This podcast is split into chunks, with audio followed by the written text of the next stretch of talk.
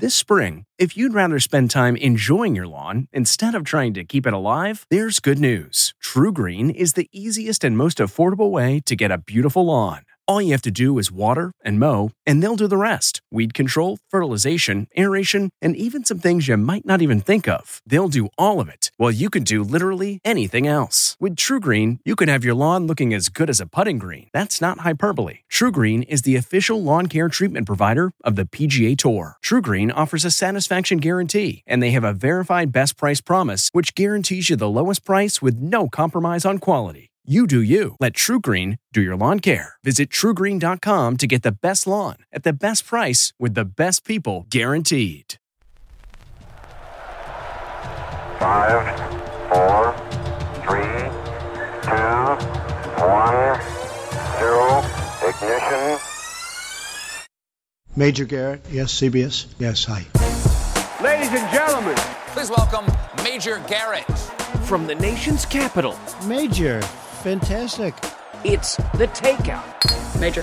With CBS News Chief Washington Correspondent, Major, that's nonsense, Major Garrett. and you should know better. thank you, thank you, thank you. Welcome to the very best part of my broadcast week. I'm Major Garrett, host and creator of this most amazing program known as The Takeout, where everyone who takes in this show, whether it's on CBSN, more than 75 great radio stations across our country, Sirius XM, POTUS Channel 124, or the original adopters on podcast platforms, you know we're two things each and every week. What are those two things? Relentlessly curious, steadfastly non ideological. We have guests from across the political spectrum on this show. It is not an interrogation, it is a conversation. And we invite you to play along with us this week and every week. And speaking of all of our radio stations around the country, Special message for those in the West, particularly Washington, Oregon, and California, my home state of California. The fires have been devastating. The air quality is terrible. The trauma and the damage, almost unimaginable. Our hearts go out to you. Please carry on. And those in the south of our country dealing with Hurricane Sally and whatever comes from it, know we're thinking about you. Stay safe, be well, take care, and many thanks in all res- responses, both places, to the first responders, FEMA, and everyone else who's trying to help out. Our guest this week is Sarah Sanders. You might know that name. She was the press secretary for the President of the United States, the 45th President of the United States, Donald Trump. She's got a new book. It's called Speaking for Myself. We will talk about that, news of the day, the reelection campaign for the president, and many other things. Sarah, hello. Good to see you. It's great to be with you. Thanks for having me, Garrett. You can call me Major. I'm, I'm out of practice. I don't know what's going on with me. It's been too long. Yes, you can. I'm, you, I'm, can call, I guess I've lost my touch. you can. You can call me by my given name. Uh, trust me, I've been called worse.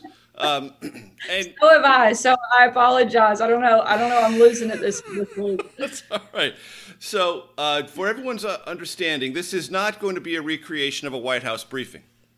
Uh, I'm going to ask, and Sarah's going to answer, and she's going to have all the time she needs to answer. And we're going to take the tr- conversation in a lot of different directions. Um, the title of your book, Speaking for Myself, as opposed to whom, Sarah? Well, I spent two and a half years in the White House and a year before that on the campaign speaking on behalf of the president. And this is my version, my story, um, not just about my time in the White House. Certainly, it's very heavy on that, but it's you know what happened while I was there, um, but also my life before I ever made it to the White House and sort of. Um, how I got there, but also I thought there were so many stories and so many books that had been written about this president, but not from somebody who had really spent a lot of time and was there from day one for two and a half years by the president's side. And so I wanted people to have that inside glimpse and get to know the Donald Trump that I saw every day. For the parts of the book that are specific, did you rely on your own memory? Did you keep a diary? Did you record things? How do we know they're, va- they're ver- how did you verify them to your satisfaction? Well, uh, certainly some is from uh, my memory. There's some certainly public record, but also um, my husband, when I would come home at the end of the day, um, he's a, a political consultant, very interested in politics. You know, he'd ask me how my day was, what'd you do? And I'd kind of walk through, and he actually jotted down notes and took down some notes so that I could remember um, more just as a catalog for our families because our kids were really young and we wanted them to know about some of the really significant significant moments and things that we had been involved in during that time frame. So he jotted those notes down at the end of the day, and I used a lot of that too uh, for basis of you know some of the big moments and to keep a chronological order of some of the things that took place. So your husband Brian was your diarist for your time in the White House. I, I, don't know if he he liked being called that, but but but I'm sure he's been called worse too. So um, yeah, he helped kind of keep track of of everything and keep that sort of family record for us. He, Maybe historian, family historian is a better word. He's a recurring figure in the book. You mention him more than almost anyone I've ever seen writing about their life in Washington mention their spouse. Why? Well, I couldn't have done any of the work that I did without him. I mean, we were uh, complete partners throughout the process. He was the rock, not just that kept our family afloat, but that kept me afloat on some of the most difficult days. And um, he's just a big part of my life. And so, obviously, um, it would make sense for him to be a big part of the book. So, you write early on in the book about when your father was about to become governor and the sitting governor, Jim Guy Tucker, pulled a kind of a fast one. Briefly tell my audience that story, and I want to have a follow up question conversation with you about that. Sure. So um, Bill Clinton had been elected president in 1992. When that happened, his the lieutenant governor Jim Guy Tucker became governor, and they had a special election. My dad was elected lieutenant governor in 1993, shortly thereafter, Jim Guy Tucker was convicted on Whitewater related felonies and had announced his intent to resign on July 15th. Um, when that day came, there were thousands of Republicans who had come from all over the state because we hadn't seen a Republican governor in quite some time. They were pretty excited. They filled the halls of the Capitol, and um, the governor decided, you know what, I've changed my mind. He calls my dad, tells him, I don't think I'm going to resign. I'm going to fight this and waited out. And there, chaos erupted in the halls. Um, by law in Arkansas, because he had a felony conviction, he wasn't allowed to continue as governor. So we had two people claiming to be governor at the same time and a true constitutional crisis. Um, eventually, and by the end of that day, later that evening, after much urging from a lot of his Democrat allies, convinced him to go ahead and step down. It didn't make sense for him to remain in office and so that evening, much later than planned and anticipated, he resigned from office. And my dad later took the oath and became the governor of Arkansas, where he served for um, almost 11 years. The reason I ask you about that is because you write in the book about the importance of the rule of law, the importance about the law as it's understood, and the law as it has been applied in that case. And I ask you that because there are those in this country, Sarah, who wonder if the president loses this election, he might not vacate the office. A, do you have any doubt about that? One.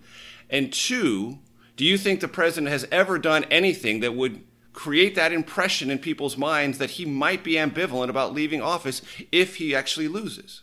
Well, I, am obviously very hopeful that that doesn't happen. Uh, my hope is that we have a very clear and decisive victory in November and that the president's reelected for four more years. Um, I anticipate that um, that is what will take place. And so I'm kind of focused on that. I don't think we have to worry about all the hypotheticals. Um, if anybody showed during 2016 that they were unwilling to accept the results of a duly elected president, um, that would have been the Democrats who spent two and a half years attacking this president and pushing a false narrative uh, for the sin of winning an election, calling him a traitor to his own country. And so I think if anybody has a lack of credibility on that topic, it would be the Democrats, but I don't foresee that being a problem. I think Donald Trump will win outright in November, and hopefully there won't be a lot of uh, back and forth tension, and we can move on with another great four years.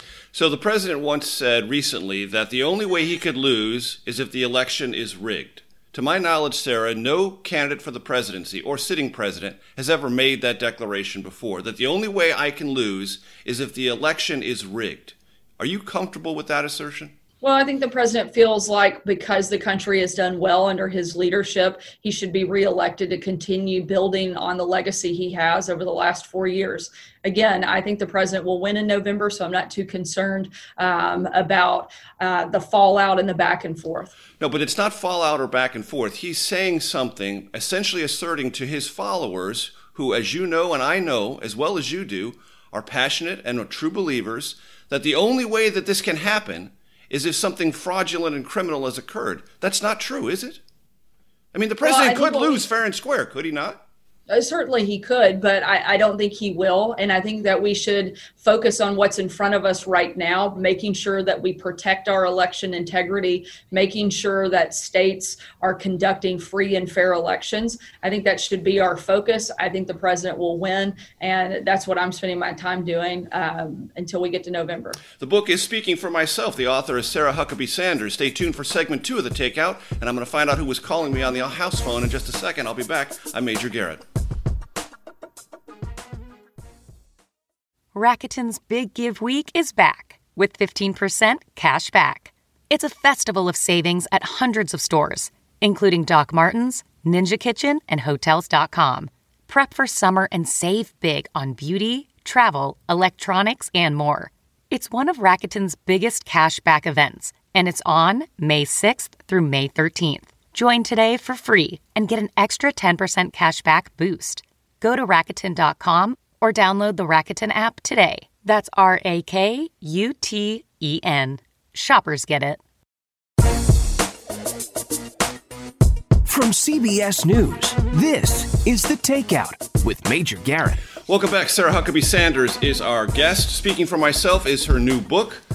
Sarah, let's. I know you. Uh, you said that you are uh, an advocate of the president's reelection. You uh, hope and expect he will be reelected. Are you are you playing any formal or informal role in the reelection campaign? No, I'm uh, just a supporter from the outside right now. Um, obviously, still maintain a number of relationships both with people in the White House and on the campaign, but I don't have a formal role with the campaign at all. Do you want one? No, I'm happy uh, doing this from my side. It's nice to be back home in Arkansas, spending a lot more time with my family, and um, I get to do a little bit of uh, you know being part of the process without being in the high demand uh, and crazy schedule of being a having a formal role. So I, I like this side a little better. Do you think this campaign could use your help? I think the campaign's doing fine without me. At the end of the day, it's all about the candidate. And I think the president has a good record to run on. I think if he stays focused on that, um, I think he'll do very well in November.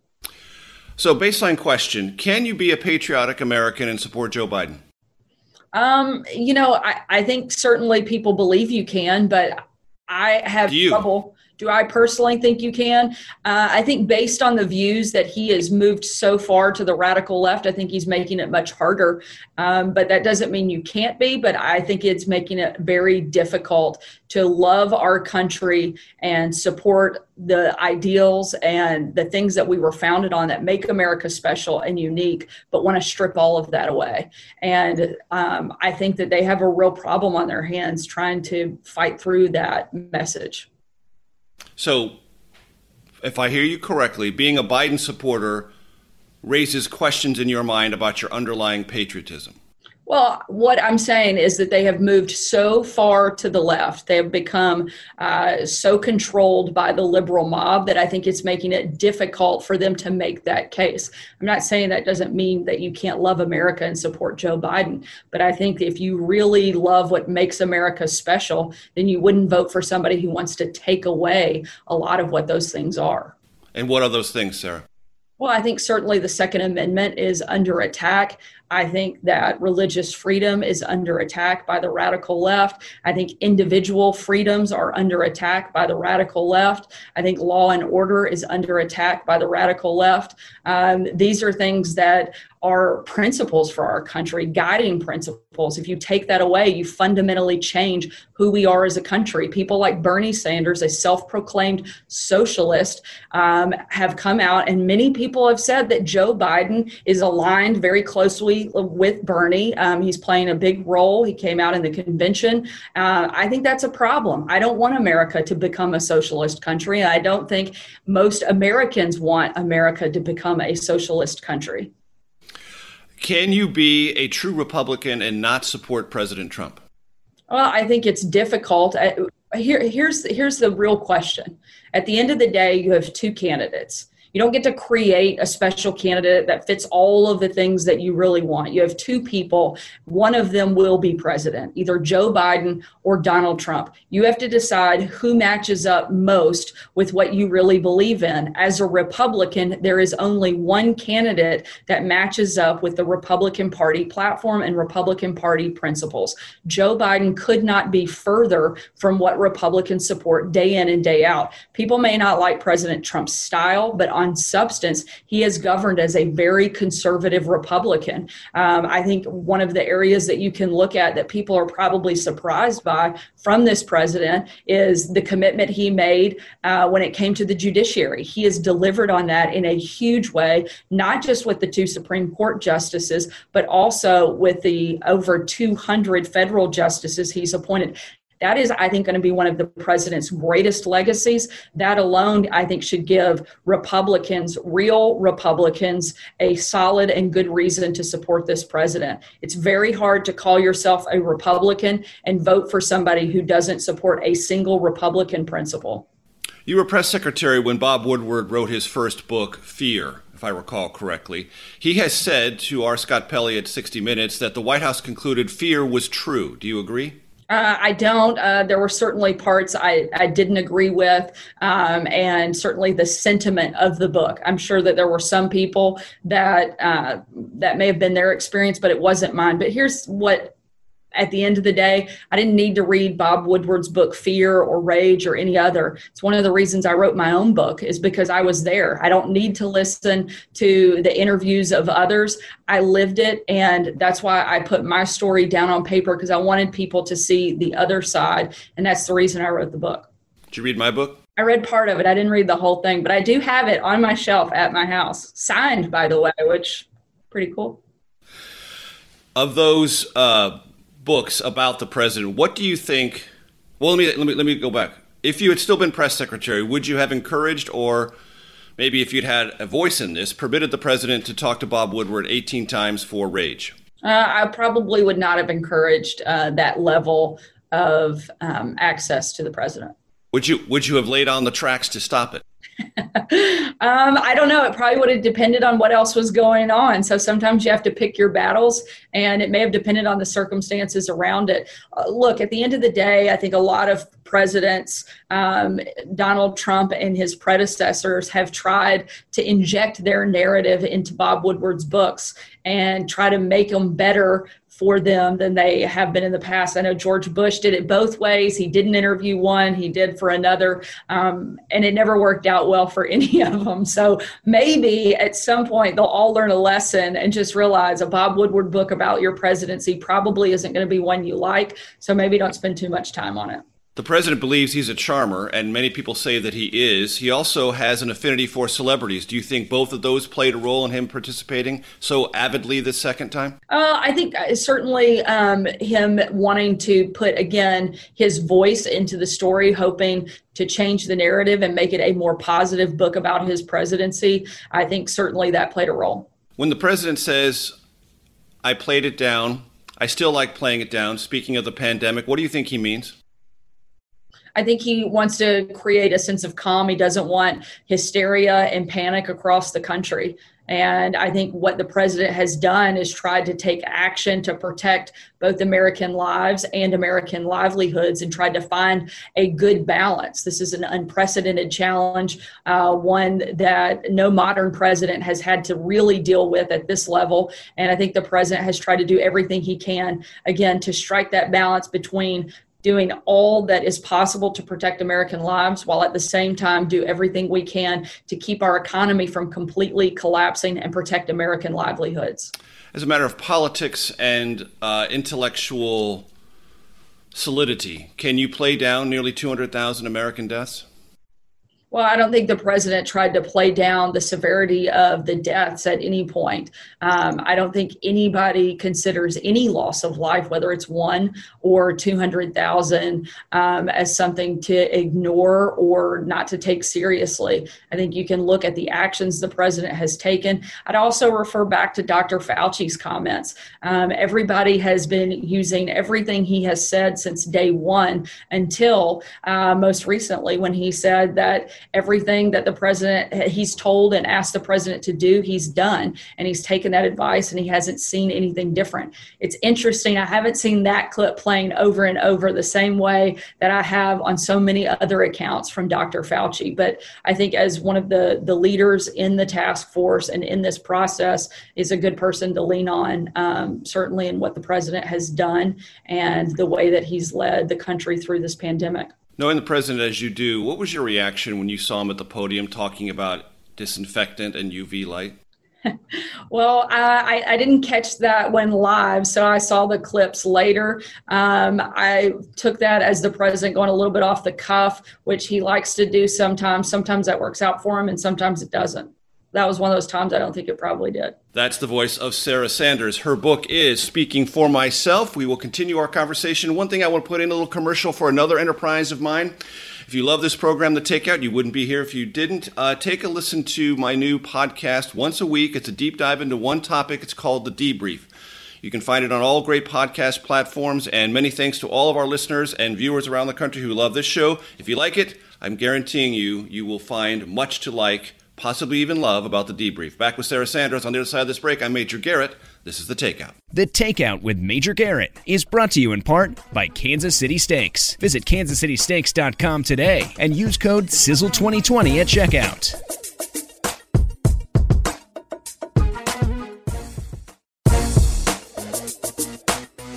From CBS News, this is The Takeout with Major Garrett. Welcome back to my dining room slash home office. I'm Major Garrett, working from home. Uh, Sarah Huckabee Sanders is our special guest. Over her right shoulder, you can see the book. It is called Speaking for Myself. We're having a conversation about that. Sarah, you write in the book about several people who no longer work in the administration. On another network, on The View, you said that many people who have left the administration who then criticize the president are simply disgruntled employees. Does the president have a tendency to attract people who become disgruntled, or do they suddenly become disgruntled once they leave this particular White House? I think every White House goes through some transition periods. Uh, certainly, some people leave not on the best of terms. I, I think a lot of yeah, yes, Sarah. But you have to acknowledge, you have to acknowledge the numbers are much larger with this administration. I think sometimes people come in with their own agenda. I think that's the case with a couple of the people that I write about, um, and they weren't happy when their agenda wasn't followed. Sometimes I think they get drunk on their own power and think that they were elected to somebody. At the end of the day, only two people in that building building were elected Donald Trump and Mike Pence. And it is their agenda, their vision that should be carried out and implemented. And I think sometimes people find that very frustrating. That was certainly the case, I think, with a couple of the people that I wrote about.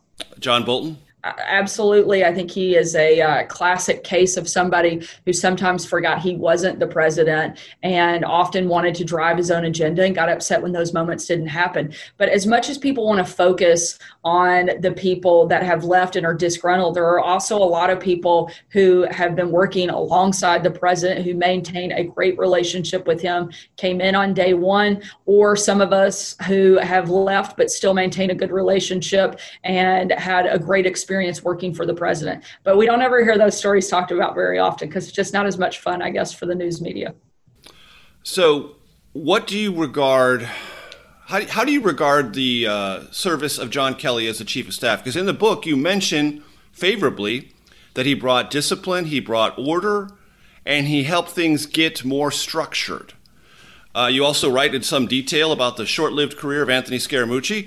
Uh, how would you assess John Kelly's service to this president, and how do you regard his silence in the aftermath after the explosive allegations leveled at the president in the Atlantic magazine? Well, I had a good relationship with General Kelly during his time at the White House. I think certainly in the early days, he was a good fit for chief of staff. Towards the end, I think that the the two figureheads didn't mix very well after a while. Um, the, Meaning the president and General Kelly. Correct. And so by the end, I think it was the right decision for both individuals uh, for a new chief of staff to come in. But I do think uh, certainly at the beginning, General Kelly. Um, Um, was a good chief of staff and served a very good purpose of bringing that structure and order and some process to the White House. You mentioned in the book several times the president looking at you specifically and asking for your opinion on some, in some cases, very big issues, very weighty presidential decisions. Looking back on it, Sarah, do you think you were more than a press secretary? Do you think you were something larger? Uh, I think I certainly had a different role than some press secretaries have in the White House. Um, I was in the room for most of the big moments during that two and a half years. Uh, certainly, the two years that I was press secretary uh, with the president and traveled with him on every foreign trip and sat in the room during those meetings with foreign leaders. And so, I, I think certainly that role grew and changed a little bit um, as it went on, but certainly a little different than some press secretaries in previous administrations. Did you find yourself sometimes acting as mediator? Um, you know, even between the president and other people, or Yes. Um, maybe in some cases, but also I think uh, being somebody who doesn't get too worked up and remains calm. I serve that role sometimes just in staff, not not necessarily with just with the president involved. Um, but I maintained good relationships with a lot of the people around the building, and I think that helped. I didn't come with my own agenda. I had a very good rela- because of the good relationship I had. I had the ability to be very candid. When I didn't like something, I said it. If I liked something, I also you know noted that as well but I think the president trusted me and I appreciated that he was willing to listen to me when I had something to say. Because it's been described to me that there were times when you were a mediator, there were also times when the president, after a big meeting, would actually call you or talk with you separately, privately, as a sounding board. True?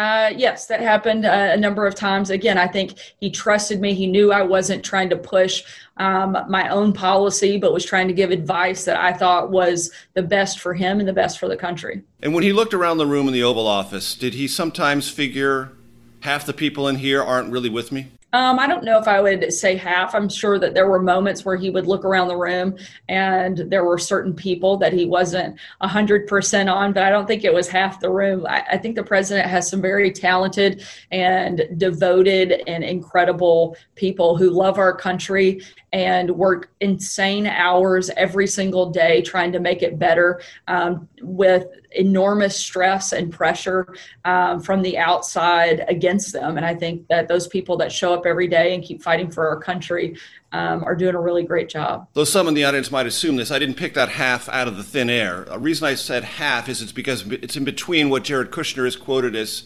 saying to Bob Woodward in his book Rage that in the early days, 80% of the people thought they were on behalf of the administration trying to save the world from Donald Trump, and 20% thought he was trying to save the world. Now he believes it's the other way. 80% believe Donald Trump is saving the world, and there's still 20% in the administration who believe they're saving the world from Donald Trump. I, to- I chose something dead in the middle of that because Jared Kushner said it on the record. Do you think what Jared told Bob Woodward is an accurate description of those in the early days who worked for the administration and those who work for it now? I think there's definitely a difference um, from the early days to now.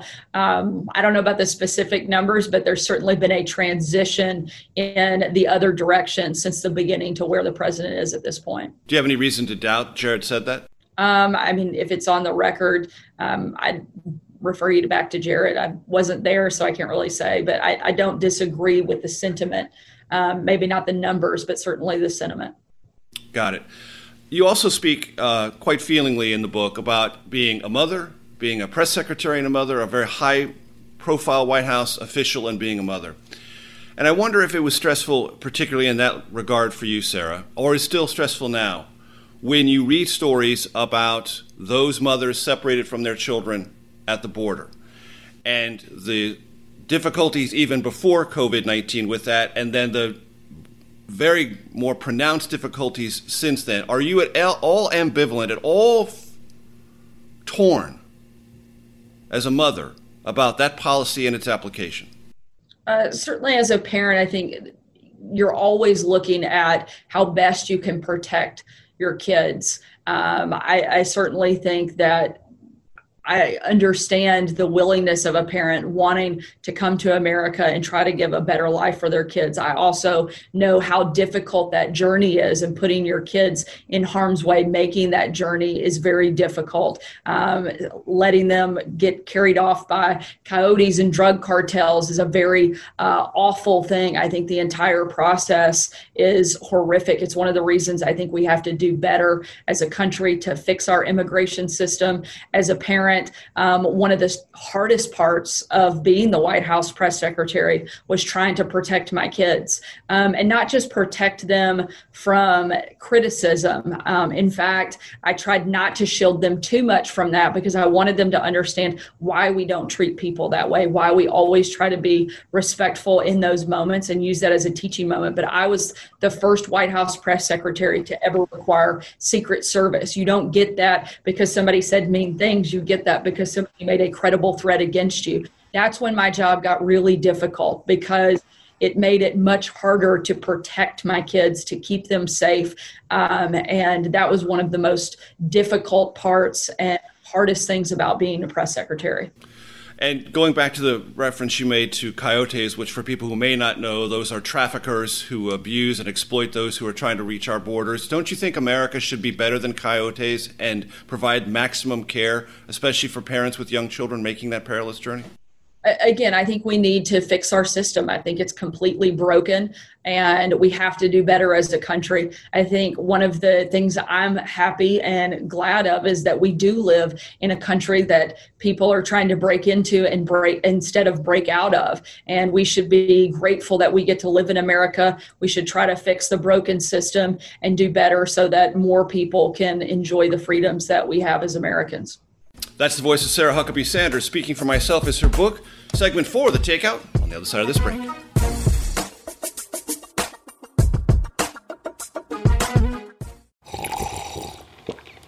That's not just the sound of that first sip of Morning Joe. It's the sound of someone shopping for a car on Carvana from the comfort of home. That's a good blend. It's time to take it easy, like answering some easy questions to get pre qualified for a car in minutes.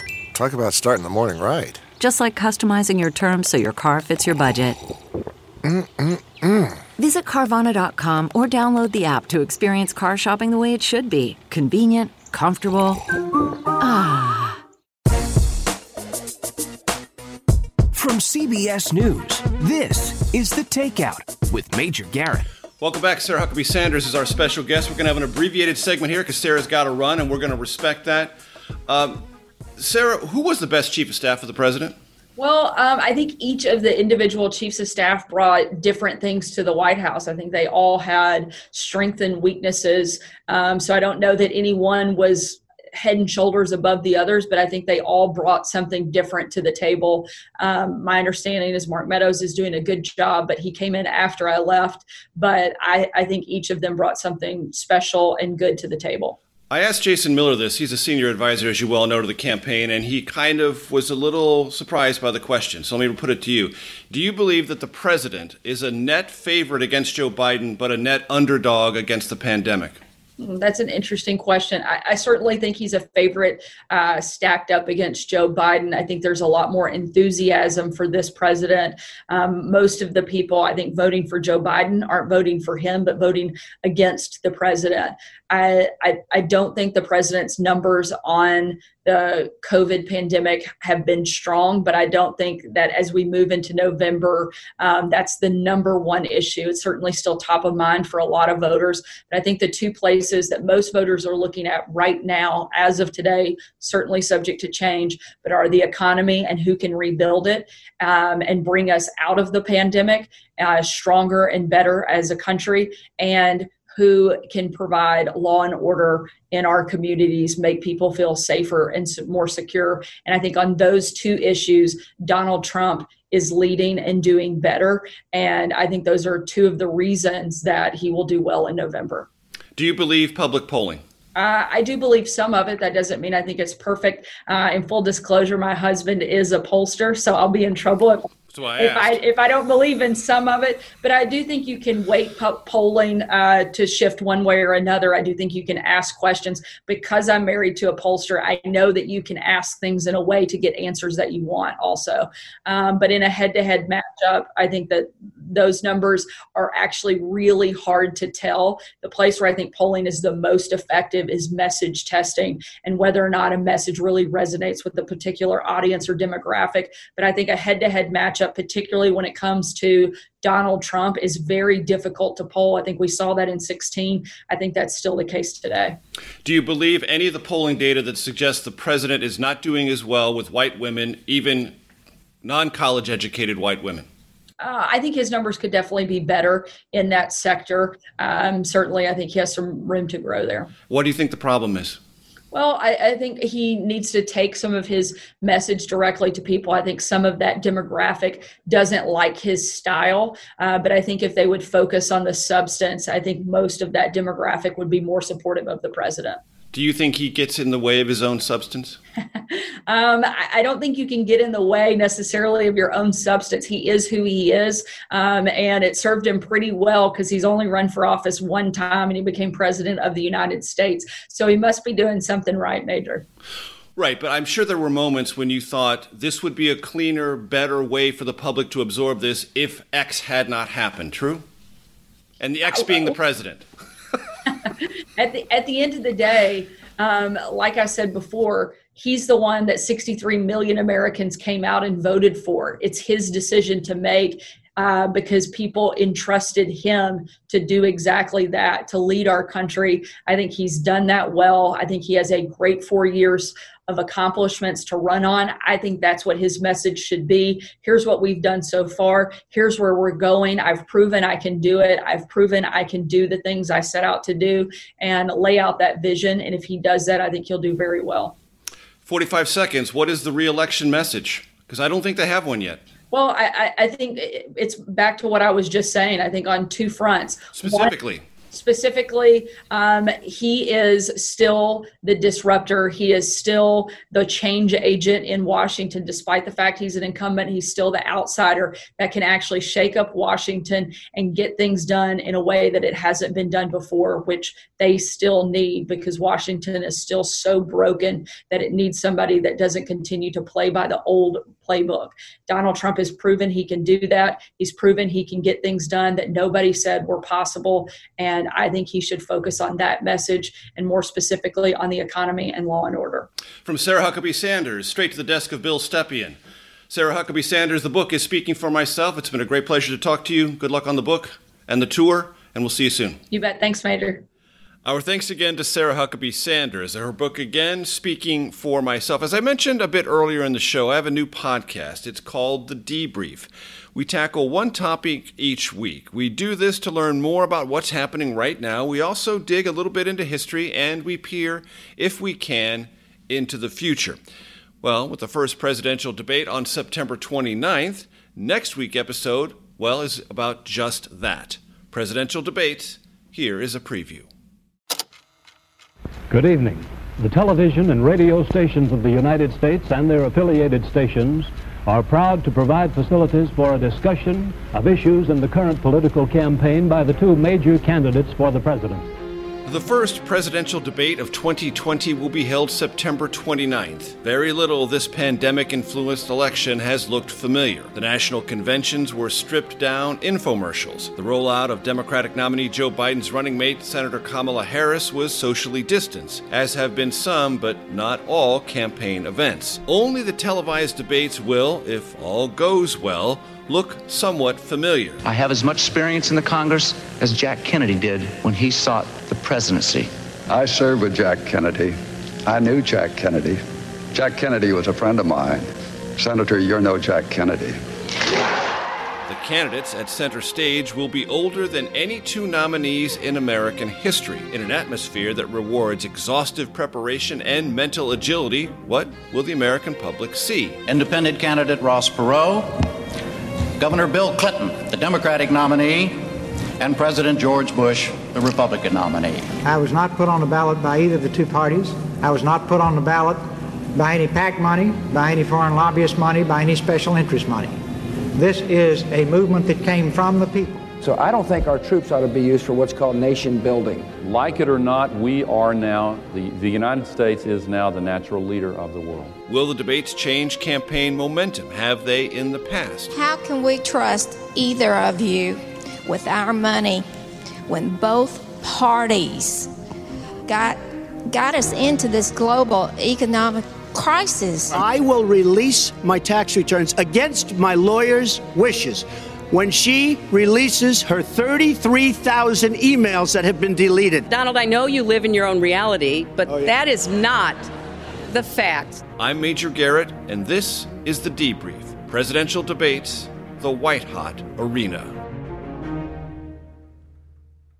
If you like what you heard, and we certainly hope you did, please go to Apple Podcasts or wherever you find your podcast and look for The Debrief with me, Major Garrett. Again, Apple Podcast or wherever you find your podcasts. That's it for The Takeout. We'll see you here again next week.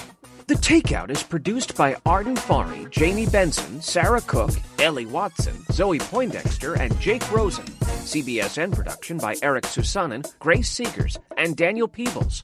Follow us on Facebook, Twitter, and Instagram at Takeout Podcast. That's at Takeout Podcast. And for more, go to takeoutpodcast.com. The Takeout is a production of CBS Audio. If you like the takeout, you can listen early and ad-free right now by joining Wondery Plus in the Wondery app or on Apple Podcasts. Prime members can listen ad-free on Amazon Music.